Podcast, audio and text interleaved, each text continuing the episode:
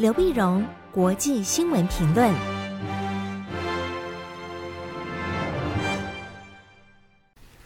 各位听众朋友，大家好，我是台北东吴大学政治系教授刘碧荣。今天为您回顾上礼拜重要的国际新闻呢。第一个，我们先看日本的政局。在上礼拜三，九月二十九号的时候，日本自民党进行总裁改选。经过两轮投票，最后是前外相岸田文雄胜出，击败了河野太郎，成为日本的自民党第二十七任总裁。十月四号的时候呢，就这星期一，在国会上被推选为第一百代的首相。好，那么这个可以看得出来，这个整个的自民党总裁的选举呢，派系的这影响还是非常大的，非常大的。那新首相那么就职之后呢，我们也看到他的内阁名单。那个名单呢，二十名阁员中呢，十三人是首度被延揽入阁。那么，连日本媒体都说呢，超过半数的内阁人、内阁的成员是新人，这十分的少见啊。那么，在这里面，我们也看到是两个旧的大臣是留任的，一个是安倍晋三弟弟的岸信夫，那么他是防卫大臣，呃，留任；另外一个就是外相茂木敏充，也是留任。这个国防跟外交双双留任呢，可以看得出来，岸田新内阁他在国防、外交或者他亲美或者他对抗中国的政策上，基本上是维持过去，呃，并没有改变。那么他新设的个职位是叫经济安全保障担当大臣，经济安保大臣小林英之。那么这是一个新设的职位。那么经济安全保障担当大臣呢，最主要就是。岸田他觉得，呃，那么经济问题跟安保的问题其实是连在一起的，啊，连在一起。那么尤其像美国跟中国大陆打的贸易战呢，这个打下来，那么尤其各种的半导体啊，各种科技战啊，呃，所以经济问题不不是单纯的经济问题，它是安保，所以他亲设了一个经济安全保障那么担当大臣。那么一般也观察到他的人事的这个焦点呢、在于他让三名仅仅当选过三次的众议员入阁，那么其中两人四十多岁，一人五十多岁。过去自民党呢曾经有过一项不成文的规定，就是在内阁制嘛，你要当选众议员，然后你才能入阁。但是众议员呢至少要当五次，要选呃五连任之后，你才有机会担任这个呃内阁的阁员。那这次呢有三名，只是三连任而已。可是呢，呃，这个三连任其实并不是他自己所创的。那之前也其实也有过，也有过。那么，一九九八年小渊惠三担任首相的时候呢，就曾经任命当时仅呃当时仅仅当选过两次众议员的野田圣子担任邮政大臣，当时曾经震惊过日本政坛。那么小泉纯一郎担任首相的时候呢，也启用过当选三次的年轻议员。所以这次岸田用新人呢，其实并不是他所创。但我们看出这三个人他做什么？那么三个分配的职务呢，分别是数位大臣、疫苗担当大臣，以及我们刚刚讲过的经济安全保障大臣。这都是现在呢比较夯的这个这个位置，也大家比较关切的比较新的议题。那其中数位大臣呢，木岛四十四岁，他是阁员里面最年轻的一个阁员。但是我大家也关心的女性阁员，那女性阁员呢，只有三位是女性。三位女性呢，当然比菅义伟的时代也多了一位，但是呢，在整个七大工业国里面呢，它是排名最低的，就是女性的阁员里面，它是算是最少的。这当然也有像日本的社会的传统啊，但是它已经有逐渐的改变。可是我们更重要的要看日本的整个政治的一个一个行呃一个日程啊，它后面是怎么安排。那么岸田文雄呢，他是四号这星期一的时候呢，担任被国会指名为第一百任的首相，然后内阁正式上路。但是岸田马上就宣布啊，因为他现在的议员他任期快满了，他要在十四号的时候呢解散众议院，三十一号投票选出新的众议院。换句话说，第一百代的呃一百任的这个首相呢，其实他就是一个月的寿命。一个说明，那么如果三星要选了，结果再度依然掌握多数，啊，那么自民党、国民党联合政府继续掌握多数的时候呢，他会再度被指名为首相，并且被日皇任命为第一百零一任首相。所以根据这个政治的行，这这个呃政治的这个日程啊，一百任首相大概就是一个月，然后后面就是一百零一任了。所以我们在大家看到是日本的政局。第二新闻呢，我们看的是美国的政情。美国政情基本上我们基本看的是美国国内民主党内部的一个分裂。因为美国众议院呢，本来是排定上个礼拜四三十号要表决一个法案，就是一点二兆的呃美一点二兆美元的基础建设法案。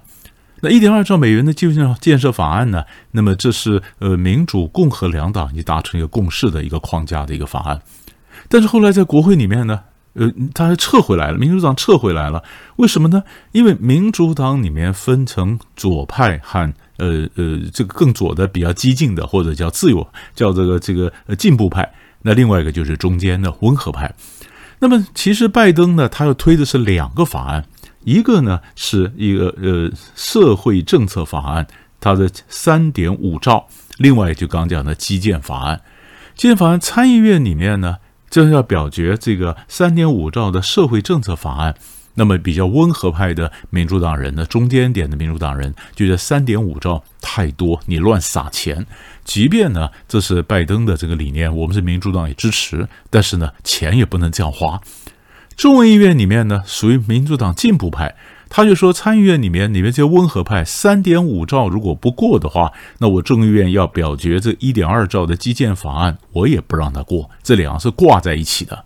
挂在一起，所以这两个一分裂以后，民主党内部参议院、众议院温和派或者呃和更更左的激进派的民主党人啊，或者说国会跟白宫中间就有很多的不信任，很多的嫌隙，所以这里面最大的问题。那么中间派的这个主要是西维吉尼亚州的联邦参议员曼钦。曼钦的表示，他说：“你这个这个这个社会法案呢，包山包海啊，社会政策、气候支持啊，各种 各种的这个呃保险啊，这个无薪假啦等等，太多的这个法案呢，你的规模十年呢，未来十年超这个这三点五兆太多了。那么其实你要不然是你稍微能够删一点，一点五兆什么也许可以，那三点五兆真的太多了。那进步派说你删那么多根本不够用。”那那么温和派说，其实你有很多方法可以拿到这个钱，还有很多别的法案，一步一步来，不要想一步到位。这两个僵在这儿，这样到后来，民主党就决定说，把这案子先撤回来，那现在再进行沟通再说。所以要花更多的时间沟通。那拜登才发现，其实真正的问题出现他们民主党内部的一个分裂。以前我们就预测，那么拜登上来，民主党内部呢会很难摆平，没想到马上就冒出来了中间那个争执。而且不管谁调停，几乎都没用啊。那么佩洛西，民主党的这众议院议长佩洛西啊，老太太认为她应该可以以她的政治声望可以摆平这两派的意见，后来发现还是摆不平，所以要花更多的时间沟通。这是美国的政情。那第三个，我们看的是菲律宾的政情。菲律宾政情在十月二号的时候呢，菲律宾总统杜特地啊宣布他不选副总统了。哎，这怎么回事呢？因为菲律宾的宪法规定啊，总统只能当一次，当一任六年，六年完就不能再不能再任了，不能再任了。那菲律宾很有意思，他的这个总统、副总统选举是分开选的，可以有两个政党各自提名，两个人可能意见不一样，然后一个选总统，一个选副总统。那过去菲律宾总统任满了以后呢，大概就去很多就跑去选参议员。那杜特地呢？他当然也没办法再继任，也不能修宪继续继任嘛。但是因为一般的外界的说法就是他在总担任这个总统的任内呢，他很多的这个呃反毒啊、扫毒的这个这个政策呢，这里面很多是违反人权的，杀了很多人。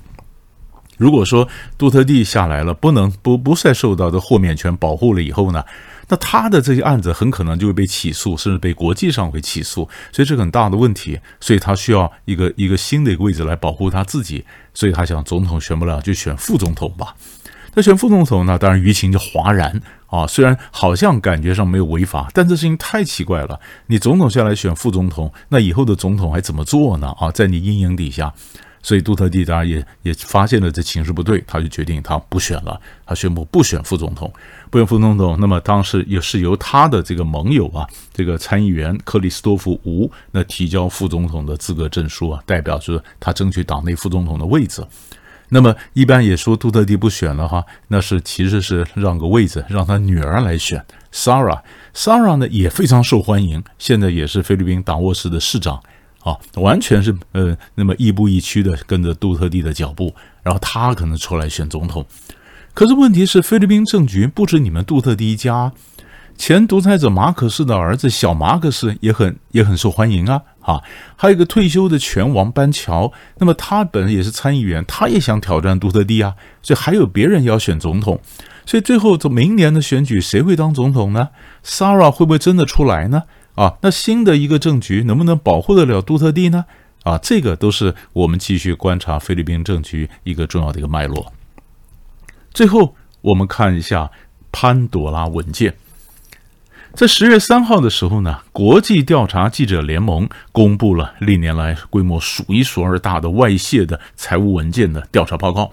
调查报告呢，所以潘就叫潘朵拉文件。它总共的这个国际调查记者联盟啊，它是美国呃，这英国广播公司 BBC、英国的《卫报》等等，美国《华盛顿邮报》一百一十七国约六百名媒体记者。那么分析来自各地的有十四间金融服务公司泄露出来的大约一千一百九十万份的文件，那结果这文件分析之后呢，那么提出了他们的报告。报告呢提出来说，有列出来一千家位于境外的避税天堂的公司，还有三百三十六位高层政要和公务员有瓜葛。那么其中中间涉及了三十五位现任和前任的世界领导人以及多国的政要，那可能是贪污啊，可能是避税啦、洗钱啦，啊、哦，这个资料公布出来，当然感到非常的震撼。那震撼的，那这些文件呢，不一定代表说他们是呃有任何的不当的行为或者违法，他只是说你海外有这些金钱的交易，那当然就显出来说你为什么会这么有钱，你为什么这么有这种交易。所以大家第一个看的是，比如说约旦国王阿卜杜拉二世，他在海外的房地产呢，大概一亿美元之多。那阿卜杜拉呢，在他的继承的问题，在国在他内部也有很多，现在政治上已经很多的纷扰啊。那么也有很多的现在挑战阿卜杜拉。那你现在忽然公布说，原来你在海外有一亿美元的这个房地产，这会不会造成新的一个政治的风暴呢？